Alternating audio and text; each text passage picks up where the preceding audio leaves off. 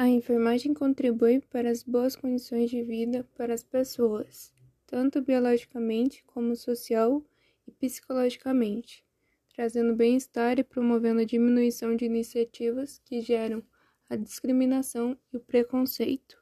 Tudo isso seguindo parâmetros éticos e legais. Tendo isso em vista, para abordar o trabalho do enfermeiro dentro da penitenciária, devemos frisar que existem leis que devem assegurar a integridade do paciente detento, como a Portaria do Ministério da Saúde junto com o Ministério da Justiça, de 2003, que inclui a população penitenciária no SUS, ou como o artigo 38 do Código Penal, que diz respeito que o preso conserva os direitos não atingidos pela perda de liberdade, impondo-se todas as autoridades o respeito à sua integridade física e também moral. No sistema penal, a atuação está voltada às necessidades do indivíduo.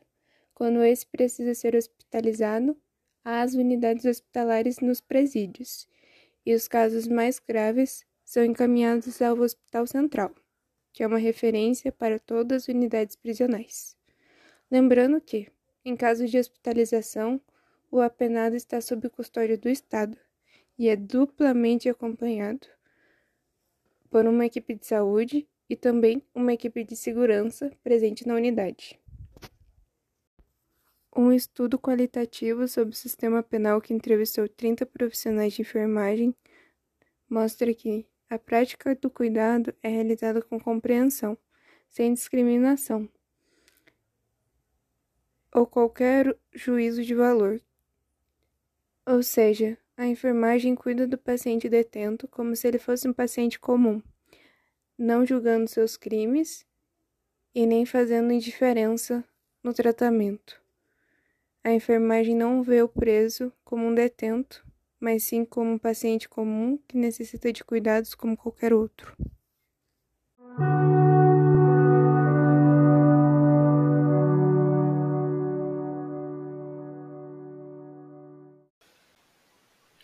Ainda se tratando de saúde no sistema prisional, trago uma série e uma trilogia de livros como forma de conhecimento e entretenimento para vocês. A primeira indicação é a série Orange is the New Black, que é o retrato da vida de presidiários nos Estados Unidos. A série mostra, além da precariedade do sistema, a superlotação e como as mulheres são tratadas.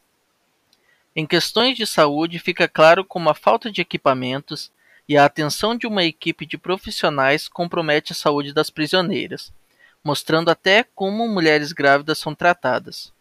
Agora, Sendo um pouco mais sério e se tratando de vida real, o médico Drauzio Varela é o autor da trilogia de livros que retrata a vida dos prisioneiros brasileiros no Brasil, relatando como a superlotação se dá neste ambiente e como as doenças se espalham neste meio.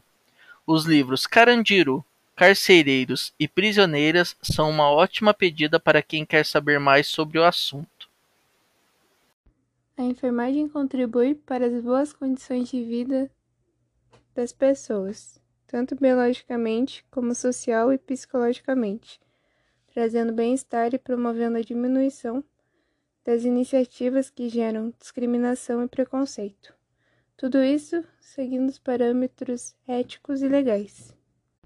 Tendo isso em vista, para abordar o trabalho do enfermeiro dentro da penitenciária, devemos frisar que existem leis que devem assegurar a integridade do paciente detento como a portaria do Ministério da Saúde, junto com o Ministério da Justiça, de 2003, que inclui a população penitenciária no SUS.